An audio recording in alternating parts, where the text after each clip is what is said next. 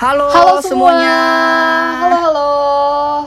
Welcome back ya to Ngopi Podcast. Mau ngobrol? Ke pantry aja yuk. Asik. Nah, balik lagi nih akhirnya di episode terbaru dari Ngopi Podcast. Ya betul. Tentunya dengan perbincangan kita yang selalu menarik kue ya Jan di setiap Betul. episodenya. Nah eh, pastinya nih pembahasan kita tuh selalu ya dari hal yang silly to serious. Yet pastinya tetap insightful. Nah apa aja sih Jan yang biasa kita obrolin tuh? Wah, Kak Afi, banyak banget dari episode-episode yang kita udah record sampai dengan episode yang bakal mendatang. Kita bakal ngomongin dari konsepnya lifestyle, mau ngomongin tentang well-being juga. Oke, bisa. Sampai dengan self-development, Kak Afi. Betul banget. Dan juga pastinya ya kita kayak ada topik-topik spesial tuh khusus kayak seputaran semacam special event kalau ada kayak occasion-occasion tertentu gitu ya. Betul. Kayak so- yang kemarin tuh kita sempat ada uh, yang ngebahas tentang uh, lebaran Friendship. tiba gitu ya dan Lebaran juga tiba. friendship ya. Yang di mana kan itu commemorate uh, lebaran dan juga friendship uh, international day ya. Terus habis Betul. itu kita juga ada uh, yang nggak kalah berfaedah gitu ya obrolannya itu tentang kayak financial literacy dan juga pastinya masih banyak lagi ya nggak Jan? Betul bener banget Kak Afi. Topiknya tuh bener-bener limitless lah banget kita di sini. Kita mau Hmm. ngomongin apa aja bisa. Mau teman-teman request mau ngomongin apa juga bisa gitu. Dan tentunya obrolan-obrolan tersebut tuh kayak selalu seru banget diperbincangkan layaknya kita dulu ya kangen banget jadinya. Kalau kita lagi di pantry kita tercinta yaitu pantry Tokopedia. Yoi banget biasanya sambil ini ya nyemil-nyemil dulu sore-sore ataupun pagi hari gitu kan kita Betul, habis dari mall gitu konsepnya ya atau mungkin habis makan di daon. Yoi, atau yang dulu sempat ada makanan baru ya, tapi eh, kayaknya udah nggak baru lagi ya, dan juga gue nggak tahu nih sekarang udah masih ada atau enggak gitu kan. Sudah tiga apa tahun, Bun. namanya? Wakame ya, gue dulu Wakame, sempat ada betul. tuh ininya apa eh, kartu eh, membernya itu cuy, tapi nggak tahu udah Asli. sekarang masih relevan apa enggak. Betul banget. Nah, tapi pastinya ya Jan, kita sama ya kayak di episode-episode sebelumnya tuh. Di sini masih ada kita sebagai main host gitu ya berdua dan pastinya nih em, ada orang-orang yang lain menjadi tamu kehormatan untuk menemui kita ya nggak sih di ngopi Betul. podcast ini. Selalu rame ya dikunjungi oleh tamu-tamu yang bakal meramaikan ngopi podcast kita di setiap episodenya. Nah, eh, kita langsung aja kali ya, coba sapa-sapa. Nah, di sini tentunya ada nih, gue siapa aja sih yang bakal masih setia menemani gitu ya teman-teman di, semua sebagai eh, dayangnya ngopi podcast Kak Afi juga. kali ini tuh. Nah, ini udah Karena tadi pernah Kak Afi nih. sempat mention ya. Iya, Tadi betul, Afi sempat mention ya kita selalu datengan banyak banget guest speaker yang keren-keren Betul, banget dan juga ada yang Kak selalu Afi menemani ya, kita di episode ngopi podcast. terus menemuin semua Iya, di yang pasti episode bisa jadi temen mendatang. ngobrol sih pastinya ya. Betul, jangan baper tapi ya di sini. enggak, enggak, enggak. Eh, baper aside lah ya. Tapi eh, yang satu ini nih eh, teman kita udah pernah muncul nih di episode sebelumnya gitu ya. Cuman kayak sekarang comeback nih ceritanya. Kita Betul. panggil aja langsung kali ya Jan. Ada Ayo. Mas Obet, wih. Mana nih Mas Obet nih? Apa halo kabar, Fi, halo Jan. Kabar baik, masih Mana nih? Kita indahnya menunggu- Bekasi. Iya, kita menunggu pantun-pantun ciamik dari Mas Obet nih. Ada nggak nih? hari. Punjangga, punjangganya dong Kak, Kak Obet. Oh, boleh kasih nggak nih? Kasih, Kasih dong, Jalan-jalan, Kasih dong. jalan-jalan ke Bekasi. Betul, Cakep. asik. Aku betul. Cap, Kok betul sih? ulang, ulang, ulang, ulang, ulang, ulang. Ulang, Jalan-jalan ke. Bekasi. Cakep. Asik, akep. Capek cuy dari Jakarta soalnya jalannya. Astagfirullah.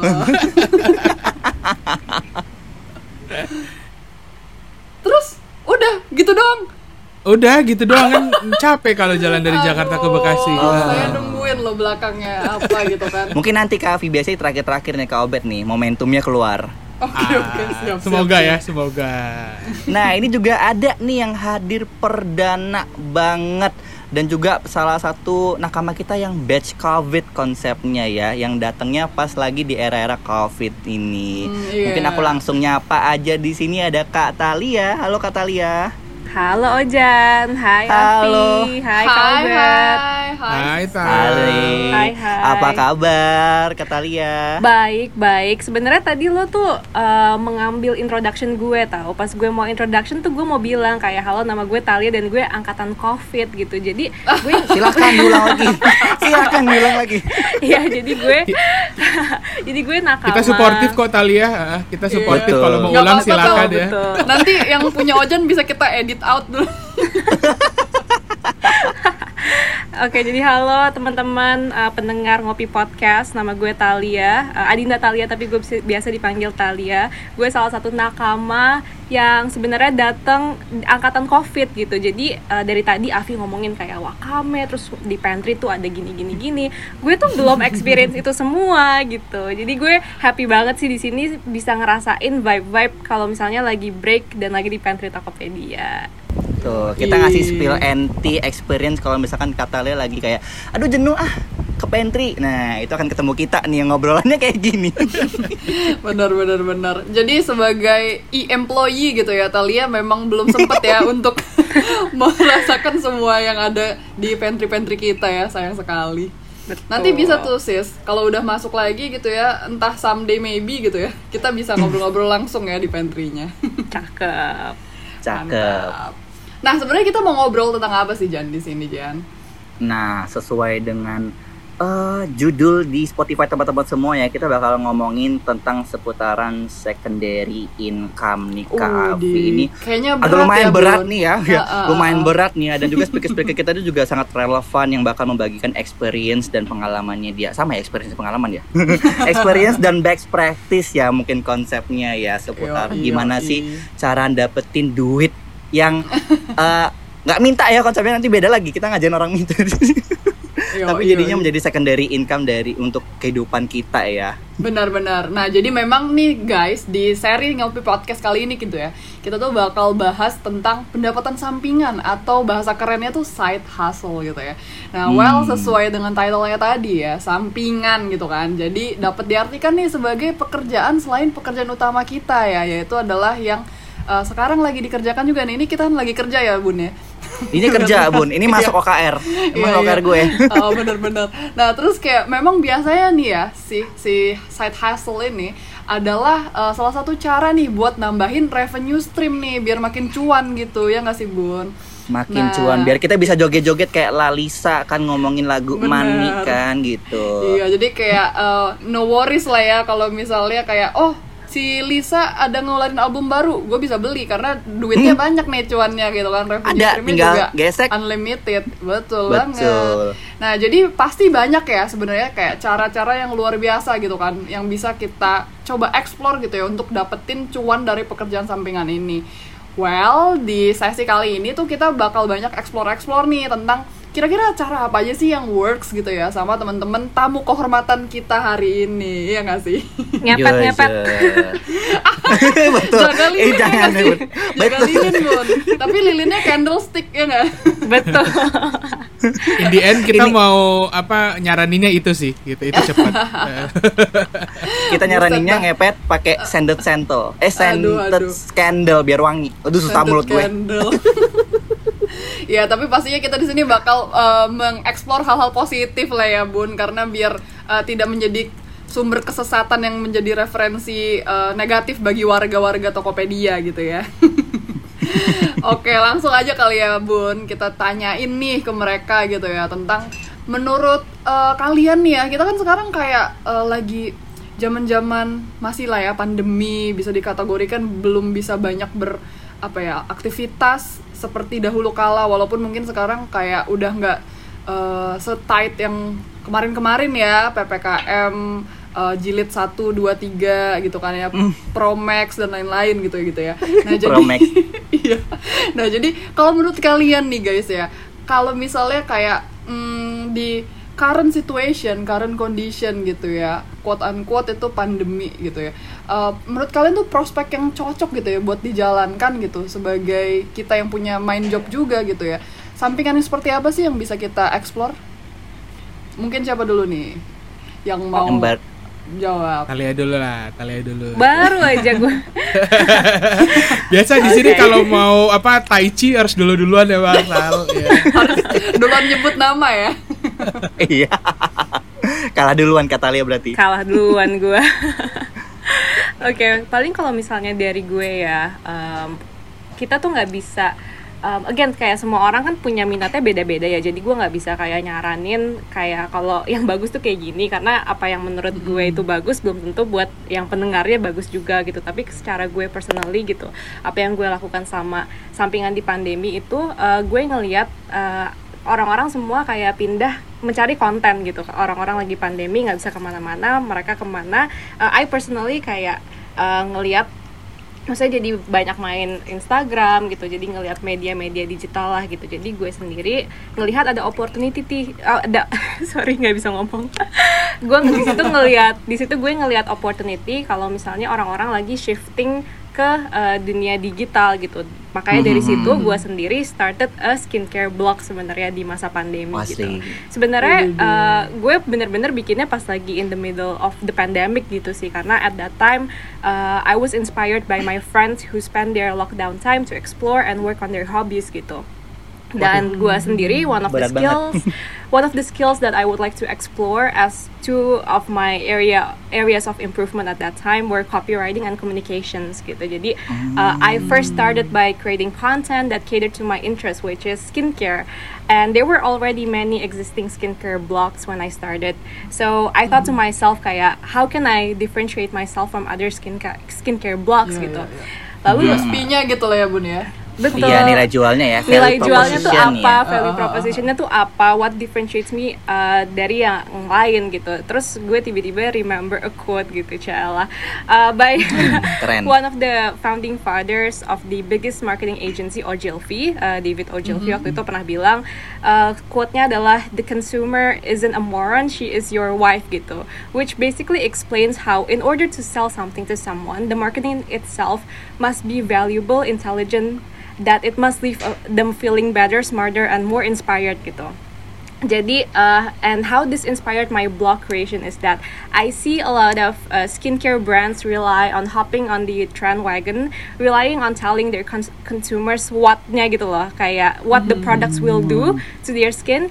Uh, dan mereka exclude kayak the how and the why behind those claims gitu. Jadi that phenomenon uh, inspired me to fill in the gap that was lacking within the industry gitu. Jadi uh, yang aku tekankan di blog aku adalah whenever I'm writing a content slash a product review, not only do I explain what the product is, but I also include the how and the why by referencing uh, scientific journals to support my claims gitu. Dan karena aku Waduh. sendiri nggak punya background nih, keren nih. karena sendiri ya aku sendiri nggak punya background uh, science gitu. Aku uh, Oh. persuaded salah satu teman aku yang emang dia tuh majornya tuh chemical engineering buat ngasih tahu uh, kayak apa sih yang ingredientsnya lakuin to our skin gitu supaya kita dapat better credibility gitu. Jadi nggak ngemeng doang gitu. Jadi buat yang uh, orang-orang yang belum tahu uh, nama blog gue itu ada di Instagram namanya at we from the inside. Jadi itu sih kalau kalau dari gue ya Uh, paling di follow tuh ya guys di follow. Di follow guys. Follow, lihat follow, itu follow. insightful banget buat teman-teman semua yang pengen kulitnya glowing kayak kata Lia Iya. sekarang ini. Wah ini benar banget sih keren banget. Dan menjelaskan saintifiknya juga ada terus gimana cara ada chemicalnya itu bekerja. Maksudnya tuh kayak nggak jarang sih bener sih ba- jarang banget ada kayak skincare dok tuh cuma ngomong kayak iya pokoknya ini hasilnya matte banget ya guys jadi nggak cocok gitu iya benar mungkin- ya biasanya reviewnya ya Jan ya Betul banget. Kayak abis itu kayak mungkin obat serum. Ya ini hasilnya tuh kayak gini banget guys. Tapi belum nggak ada yang menjelaskan tentang kayak ini chemical sebenarnya ngapain sih di muka kita nih. Oh malah num numpang minum teh apa gimana gitu kan. Keren sih kata semua ini keren banget. Benar-benar. Dan gue jadi inget ini sih kayak uh, yang selalu kita pakai juga ya di Tokopedia itu kayak starts with why ya. Ternyata memang Hmm. di aplikasiin juga nih sama Sister Talia di blognya Doi gitu kan. Dan kayak uh, Voila gitu ya works like wonder gitu sih. Banyak banget followersnya kalau dicoba lihat aja tuh ke si ininya Betul. Instagram Cafe ini udah emang konsepnya purple coach banget sih cocok. Waduh, with waduh, enggak enggak. Oh, ngomongin nggak tentang start kita with nggak bakal why ke sana, kita nggak bakal ke sana. Kita juga mungkin bisa meloncat nih ke masternya yang lagi satu Kak Obed. Gimana what do you think Kak Obed? Ya, eh, I think eh, echoing juga apa yang eh, Talia sharing tadi gitu ya, eh, setuju banget. Jadi mungkin bisa dibilang nggak ada nggak ada silver bullet atau single advice gitu lah ya buat teman-teman yang pengen uh, memulai set hustle ini gitu ya. Tapi uh, mungkin yang bisa uh, gua share dari uh, pengalaman gua memulai set hustle ini di masa pandemi ini adalah uh, pertama adalah ya kenali dulu sih uh, apa yang menjadi uh, apa ya semacam strength atau quality yang ada dalam diri kita istilahnya gitu ya yang uh, itu uh, akan didukung juga dengan minat kita gitu. Hmm. Nah terus uh, mungkin kedua uh, kalau gue karena juga connect dengan uh, apa purpose gue lah gitu ya. Waduh ini uh, Waduh. ini, ini soal balik lagi di purpose nih. This is so ideal tapi ini yang emang terjadi sih teman-teman gitu. Terus uh, apa yang ketiga adalah uh, terkait dengan momentum ya. Jadi uh, pandemi ini juga memang benar-benar uh, apa momentum banget sih untuk memulai sesuatu lah gitu ya. Nah mungkin gue kasih contoh gitu ya kalau tadi uh, Talia udah sharing terkait dengan uh, apa ketika dia memulai gitu ya beauty blognya dia, skincare blognya dia gitu ya.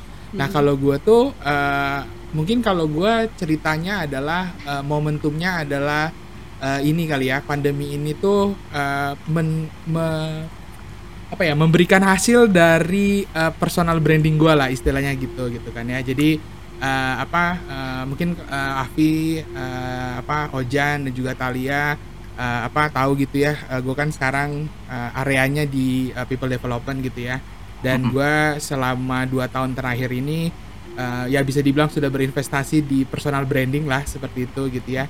Nah jadi uh, di masa pandemi ini menariknya itu adalah uh, personal branding gue nih menghasilkan istilahnya gitu ya oh. dari investasi yang udah gue lakukan selama dua tahun terakhir gitu ya dalam arti uh, apa kan gue di uh, apa di bidang uh, public speaking juga gitu ya.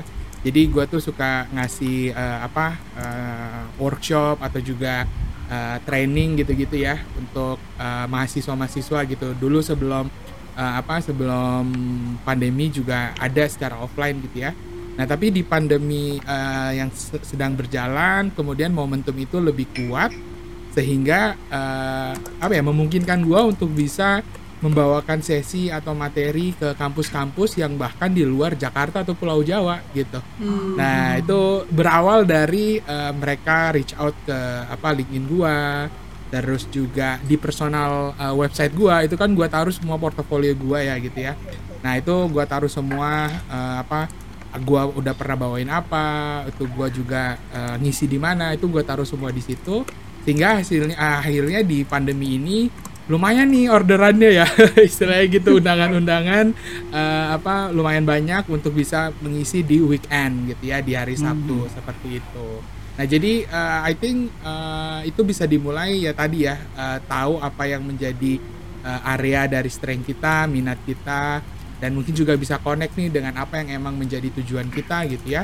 Dan habis itu juga pandai-pandai memanfaatkan momentum sih. Anting momentum ini juga yang penting yang akhirnya bisa kita wujudin uh, side hustle kita gitu Kira-kira hmm. begitu teman-teman. Waduh, wow. berarti ada beauty of ini juga ya sebenarnya. Jangan pandemi ini ada ininya lah ya. ada silver liningsnya gitu ya. betul banget. Betul. Memang tuh karena jarak udah nggak ada ya teman-teman. Betul, betul, betul. Uh, hmm. Apa uh, Talia dengan uh, skincare vlognya uh, apa nggak ada jarak nih dengan audiensnya. Sama juga dengan gua gitu ya.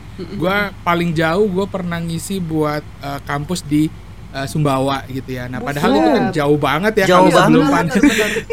sebelum pandemi itu uh, uh, apa kayak gue nggak ada kesempatan gitu kan untuk ngisi ke sana. Tapi karena pandemi ini sehingga semuanya digital, uh, semuanya jarak itu nggak ada, akhirnya bisa memungkinkan hal itu. Wah mantap wow. banget. Saya selama ini cuma tahu madunya doang Sumbawa. Luar biasa memang uh, Bapak Obedre ya. Uh, tapi nih guys, kalau misalnya nih boleh uh, nanya gitu ya ke kalian, tadi kan kayaknya paling banyak adalah terkait dengan exposure, exposure gitu ya. Exposure, tapi kalau menurut ya. kalian tuh uh, keuntungan apa lagi sih yang bisa kalian dapatkan gitu ya dengan kalian tuh uh, punya si side hustle ini gitu ya, selain dari yeah. main job kalian gitu. Kepo nih yuk, kau bet yuk. dari obat ya sekarang ya. Oke, okay.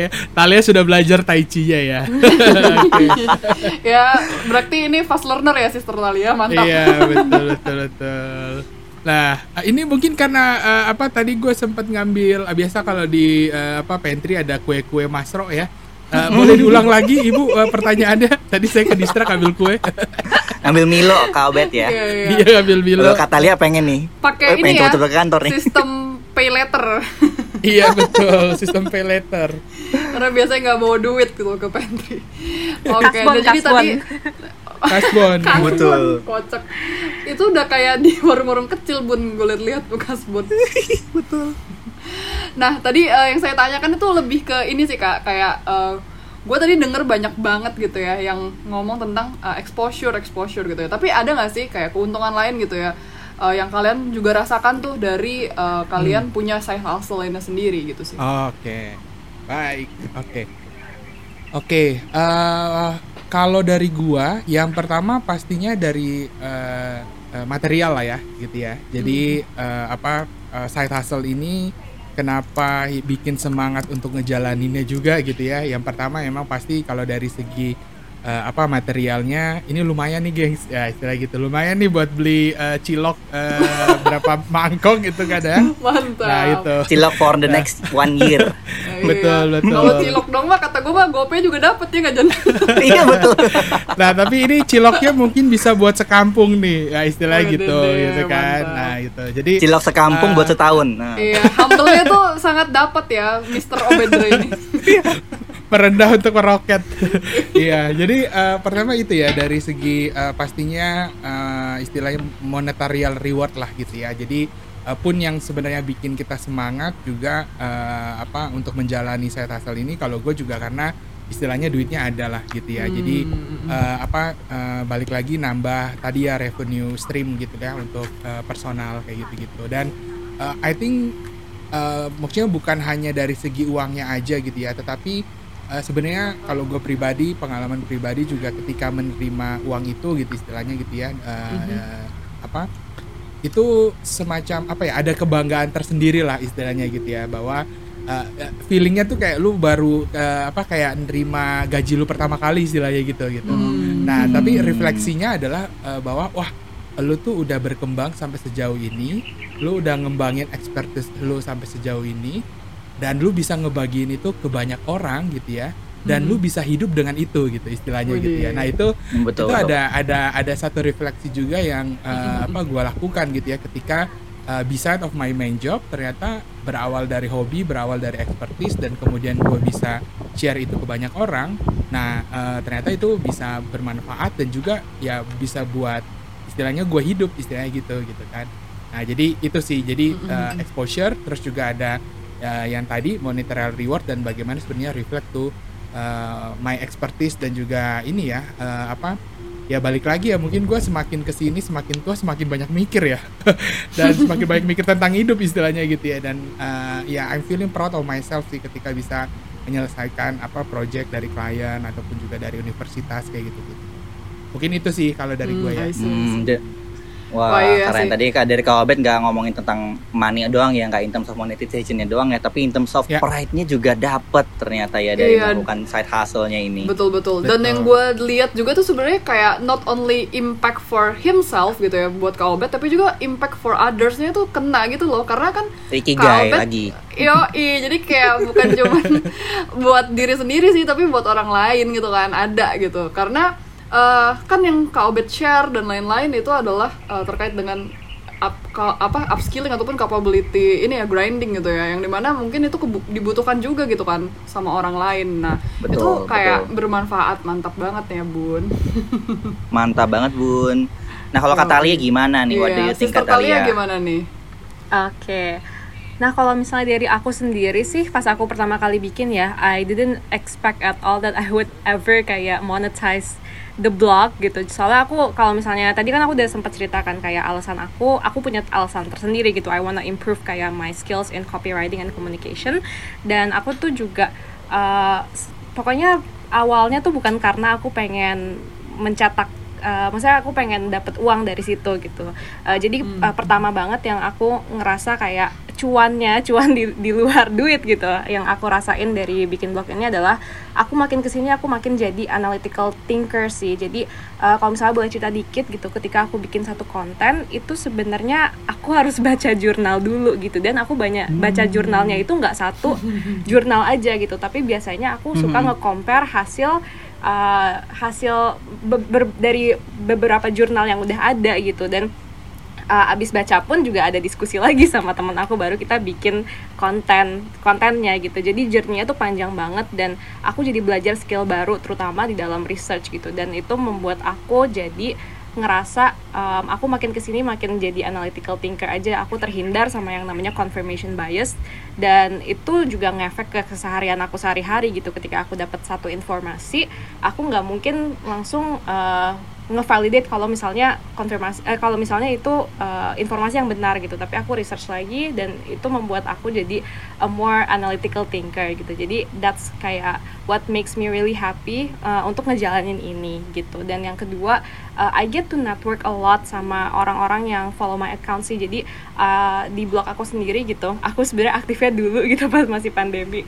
Uh, dulu tuh kita sering banget bikin um, session Q&A pokoknya salah satu goal aku adalah I wanna humanize kayak a blog gitu atau media. Jadi when they're talking to kayak we from the inside they're actually kayak talking to me gitu. Dan dari situ aku uh, bisa network sama banyak orang gitu kenal sama uh, beberapa brand owners juga gitu. Dan kita jadi punya uh, dan jadinya kayak kita nambah wawasan sama network kita juga sih. Itu salah satu yang gue suka dari apa yang gue lakuin gitu. Dan yang ketiga um, again gue uh, gue suka banget kayak the fact that uh, ada banyak orang yang uh, bilang nge DM gue kalau misalnya mereka uh, sejak kayak baca WFTI mereka tuh jadi digging their own uh, doing their own research gitu sebelum mereka pakai skincare dan lain-lain. Dan being able to inspire them to do that tuh menurut aku suatu hal yang uh, wah banget gitu. And aku juga pernah dapet uh, DM seseorang kalau misalnya dia mau bikin WFTI jadi part of skripsinya dia gitu itu wow.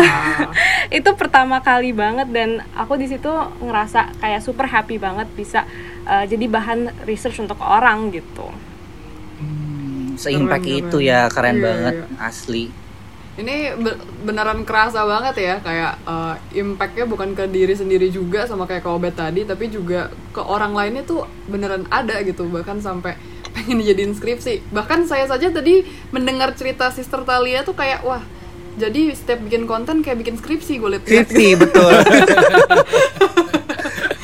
Iya. Keren banget. Jadi tadi kalau in terms of dari keuntungannya juga tadi kata lihat cerita tentang kayak dapat knowledge juga ternyata mm -hmm, ya betul. gitu di dalam pembuatan kontennya baca-baca jurnal terus akhirnya comparison dan akhirnya dari kompa comparison itu bisa menemukan skill critical thinkingnya itu ya Kak Avi ya. Gitu. Bener sih kerasa banget tadi ceritanya adalah tentang skill upgrading terus habis itu mm -hmm. banyak juga tentang networking dan pastinya balik lagi ke uh, ini ya kayak ada ke senangan tersendiri ya di dalam diri kita kalau hmm. misalnya bisa ber uh, menginspirasi orang atau bermanfaat untuk orang lain gitu ya. Yes, the impactnya keren exactly. banget. Penasaran sama kelanjutan diskusi kita? Stay terus di Ngopi Podcast. Mau ngobrol? Di pantry aja yuk!